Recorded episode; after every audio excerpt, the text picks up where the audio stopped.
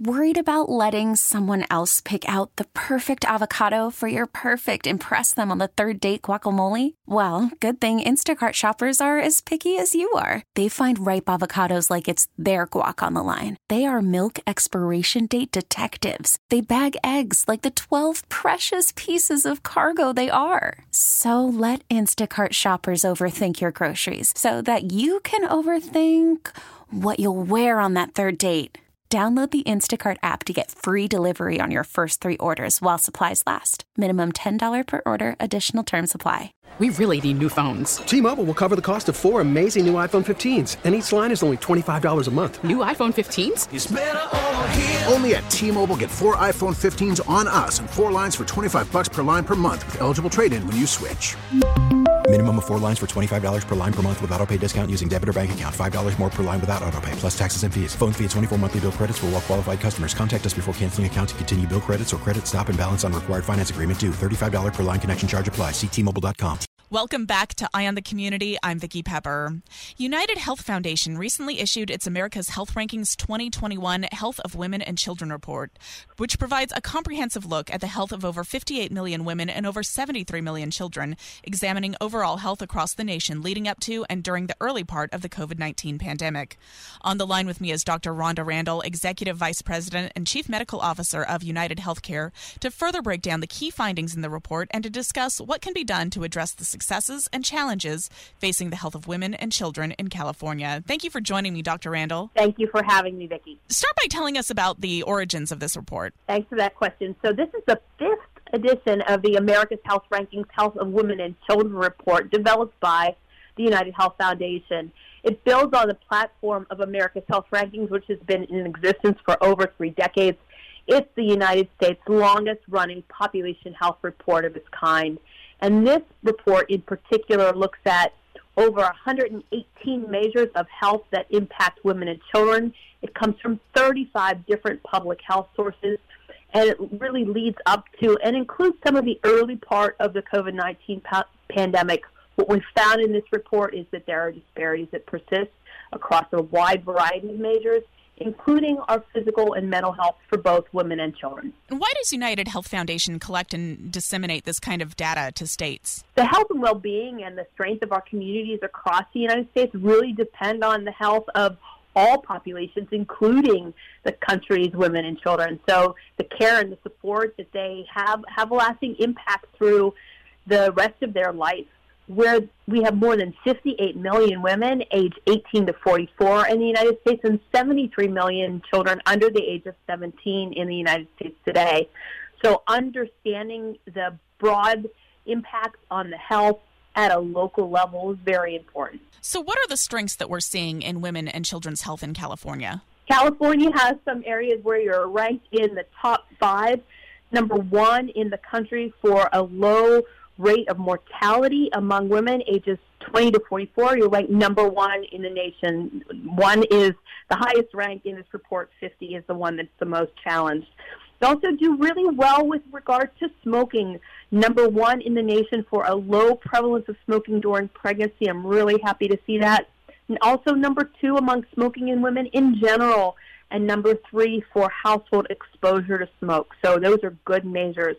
Other things that we see WIC coverage. This is the Supplemental Nutritional Assistance Program, also known as Women, Infants, and Children. Some people refer to it as food stamps. They're ranked number two in the nation for the number of children who qualify for that program that are signed up for it. And last but not least, one of the other strengths for California is a low rate of infant mortality. So, what are the health challenges for women and children in California? What are the areas we can improve upon? Well, every state has its challenges, and California is no different. About number 49 in the nation for a high prevalence of severe housing problems.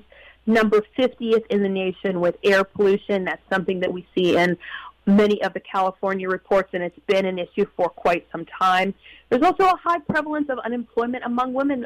44th in the nation, California is ranked for the unemployment rate among women. Students who are experiencing homelessness, California is ranked 30, 49th, excuse me, for that measure, and a high prevalence of illicit drug use among youth, 41st in the nation for California. And are there any standout specifics from that data that you gathered in our state that you can share? We always look at things that are changing. So, what is improving and what is worsening? So, some of the things that are improving food insecurity decreased 34% in California. It moved from 15% of households to now 9.9% of households from the measurement year 2011 and 2013 to the new measurement period, which included years 2017 to 2019. Well women visits, so women getting their annual checkup, increased 13%. Now 69.6% of women ages 18 to 44 in the year measured 2018 to 2019 got their well woman visit. So those measures moved in the right direction. There were also a couple notable, notable ones that got worse low birth weight babies. So these are babies who are born underweight. We know that that has a significant impact on their risk of chronic diseases and death and the health throughout the course of their lifetime. That increased, unfortunately, in California 6%. And anxiety among children ages 13 to 17 increased 100% in California. Um, now, 7.6% of parents of children ages 13 to 17 are reporting higher rates of anxiety. Tell us more about some of these specific areas that require attention that you mentioned, like health disparities in maternal mortality. You know, maternal mortality is a really important one. We have seen as a nation our maternal mortality rate increasing. That is mothers who are dying either during pregnancy or shortly after childbirth or the end of pregnancy within 42 days in the United States, those rates are higher than in many other developed nations, and there's some significant variation from state to state. We saw maternal mortality rates in the United States increase for all races, but black mothers are disproportionately more affected than others with this with regard to this measure. It's something that absolutely requires attention. Um, from a positive standpoint, we talked about smoking in women in California. I'm really happy to see those measures be so strong not smoking during pregnancy, not smoking at all, and not exposing children in the household to secondhand smoke. That's really good. Another thing that we haven't talked about yet, but really concerns me at a national level and for California as well. One of the measures in this report looks at reading proficiency, reading levels in children by the fourth grade. And what we saw nationally was only one in three children who are in fourth grade are able to read at a fourth grade level. For California, it was slightly worse than the national average. California ranked 37th for that measure. But what's also notable is even the state that has the highest rate of reading proficiency didn't cross the 50% mark. The highest ranked state in our nation was only 45% of fourth graders reading at a fourth grade level. That really concerns us because we know that you have stronger linkages between high school graduation and that high school graduation measure has a really strong linkage between but of the overall health that you'll have for the rest of your life. So those who have finished high school are more likely to be employed, they're more likely to have health insurance, they're more likely to have higher health literacy, more likely to have a higher income, and all of those socioeconomic measures that lead to better health throughout the course of our life. One of the biggest challenges is severe housing problems in our state. What can be done about this? You're absolutely right, Vicki. Housing and homelessness are considered social determinants of health. They are social issues that very much affect a person's ability to remain healthy. And so, lack of those social supports, things like affordable housing, food insecurity, transportation challenges, socioeconomic stress and behavioral health are just a few of them. In fact, we know that the majority of our health is determined by factors that happen outside of the doctor's office. And our own data at United Healthcare shows that when people who are homeless have access to stable housing, that their health is managed more effectively.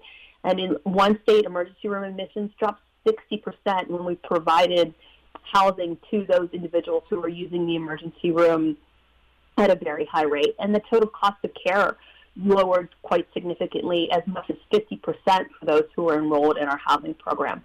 We have invested quite a, quite a significant amount in um, the nation, over half a billion dollars, and in California as well. So we have worked with an organization called PATH Metro Villas in Los Angeles, where we have invested in their new 65 unit supportive housing community, providing permanent homes to those who have been suffering from homelessness or struggling to find housing. Uh, construction will be completed at the end of this year, we hope, on new affordable housing in Madera, California. That's going to provide 52 high quality, affordable apartment style homes in the region for individuals and families struggling with housing insecurity and experiencing homelessness. We're the largest private investor in both of those initiatives, providing millions of dollars in equity as part of the initiative to connect people who need housing to those support services and help them live healthier lives. And how about nationally? What are some of the key national finds in this report? You know, for me, mental health is top of mind as the challenge across the country today, and we see that that's disproportionately borne by women and children. What data is in this report in most circumstances is the data that's leading up to the pandemic through 2019 but some of these measures come into 2020, so we see the early effects of the pandemic, beginning to see it in this report. And we know that there's a stigma of admitting that somebody needs care, and I'm glad to see that that is starting to wane, but unfortunately, access to care across our nation remains a significant issue. We, in California, only have about half of the psychiatrists and licensed mental health professionals that we need to serve the residents who need treatment. That's important. We're collaborating with UC San Diego and UC San Francisco in four year grants that total $8 million to help schools grow and diversify their pipelines of child and adolescent psychiatrists as well as psychiatric nurse practitioners.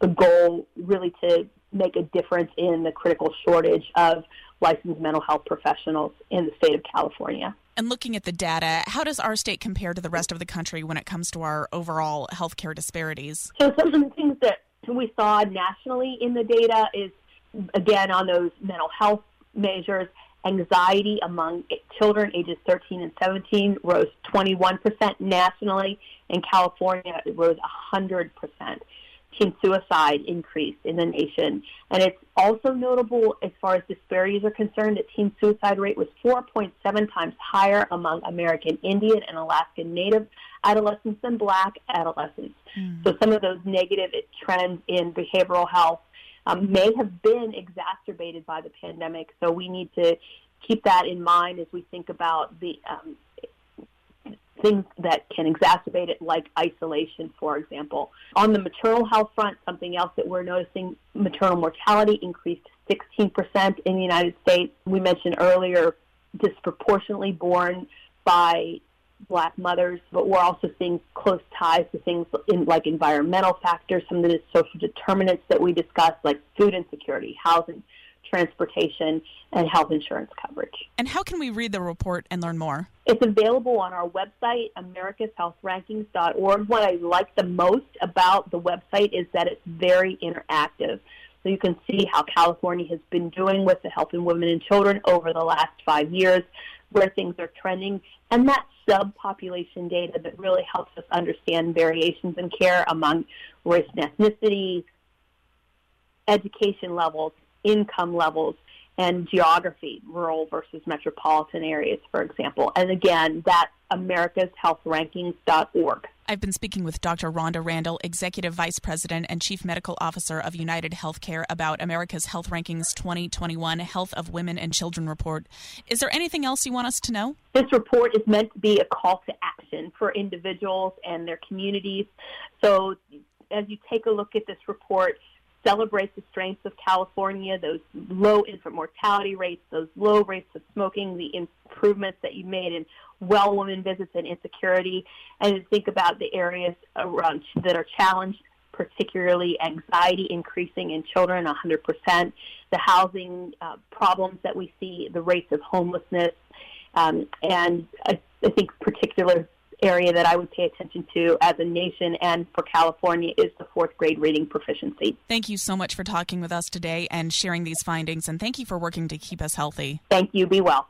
We really need new phones. T Mobile will cover the cost of four amazing new iPhone 15s, and each line is only $25 a month. New iPhone 15s? Only at T Mobile get four iPhone 15s on us and four lines for 25 bucks per line per month with eligible trade in when you switch.